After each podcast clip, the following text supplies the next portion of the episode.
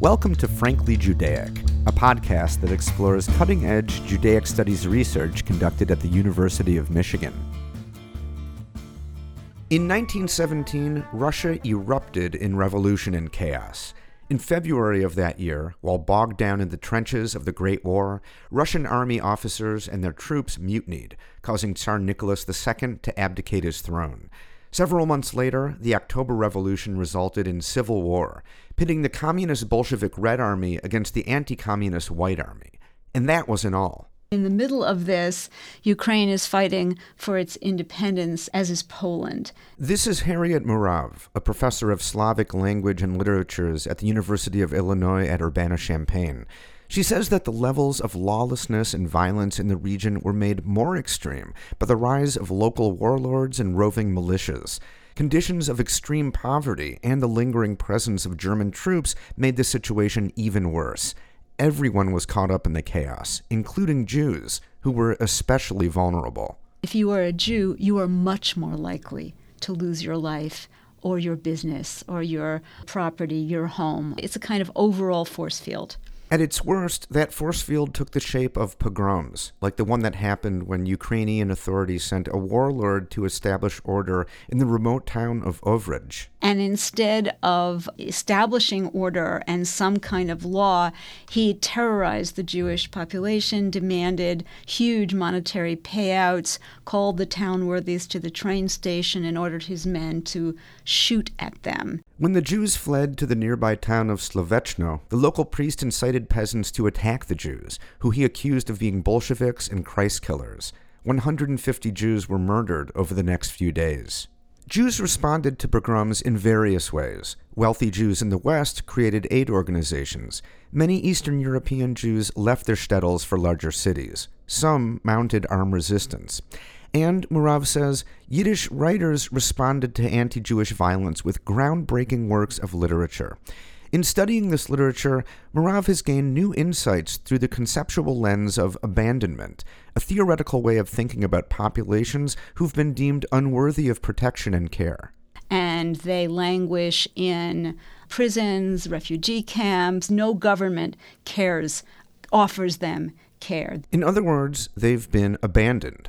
Analyzing a novel by the Yiddish writer Itzik Kipnis called Months and Days, published in 1926, Murav was struck by the author's use of the Hebrew word hefker. This sentence in the story was when this shtetl was invaded by this insurgent group, the, the narrator writes, We were like masterless creatures, homeless.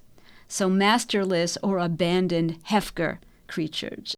And she realized that the concept of Hefker was nearly identical to the idea of abandonment. It's the same idea. The Jewish population suddenly realizes that no one cares whether they live or die, that they're up for grabs, that they've been disavowed as human beings, not only by governments, but by surrounding non Jewish populations. But at the same time, Hefker became a way for Yiddish writers of the 19 teens and 20s to abandon the religious, social, and artistic constraints of the past and to chart a new path forward. So it became a kind of a password for new, newly self described, free, experimental, innovative Jewish literature and art.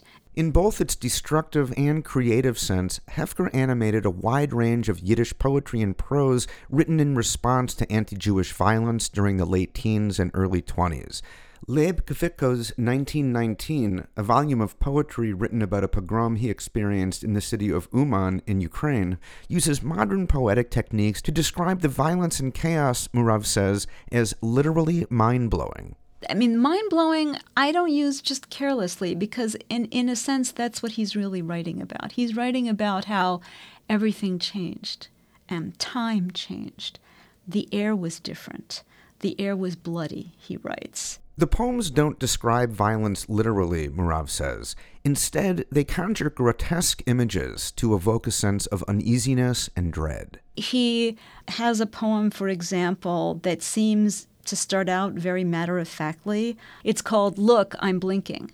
And the opening kind of gambit of the poem is Look, I'm blinking. My neighbor says I'm dead. Look, I'm blinking, right? My, and the neighbor doesn't believe him. The poem then shifts to a surreal nightmare where the narrator is terrified that lizards are invading his house. And the poem repeats this kind of terrifying rustling noise that a lizard would make if it was scrambling, scrabbling about. And so the, the whole poem turns into a kind of grotesque, bizarre, terrifying scene, not explicitly about being murdered or injured or assaulted, but about the experience of terror. Similarly, the half Jewish writer Viktor Shklovsky wrote a memoir of his experience during and after the Bolshevik Revolution. And everywhere he goes, he describes the kind of unbridled violence that has entered everyday life. But like Kvitko, Shklovsky doesn't depict the violence in a straightforward way. Instead, he uses hyperbole and other techniques to render grotesque even people who are trying to do good. The hero of his book is an American, actually, named Dr. Shedd. This is a real person who was in northern Iran at this time, and he drove around his horse and buggy and he picked up children whose parents had abandoned them because they were fleeing the next onslaught of violence. But Shklovsky renders him as a sort of madman with wild eyes and wild hair. So the strangeness and grotesqueness of the violence seem to make the whole world strange and grotesque. And, and Shklovsky is trying to bring things back into balance and say, this is not this is not normal. You you can't leave babies dead in the street. Itzik Kipnis, whose novel Months and Days we mentioned earlier, also channeled the spirit of Hefker to convey the sense of abandonment and confusion wrought by pogrom violence. When the story begins, the narrator is happily enjoying his honeymoon, but then the pogrom strikes and chaos ensues. He describes himself and other Jews fleeing the violence as these ownerless or masterless Hefker creatures. They didn't know where to go. I mean, that was the first problem, right? You hear shooting, well, where do you run? Do you run into the fields?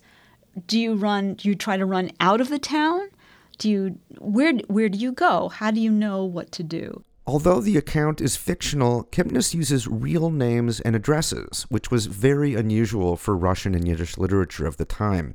And rather than describe violent acts directly, he focuses on the people they affect.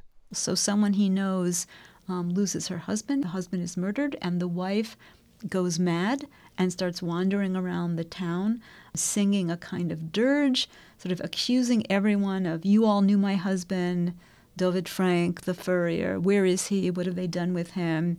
And he describes his own uneasiness, his inability to deal with this woman. He, he, he avoids her. The novel ends with a description of an aid station set up to care for orphaned Jewish and Christian children. And he says it was strange to see Jewish orphans and the orphans of the Christians, in other words, the ones they had shot, eating together at these feeding stations very strange.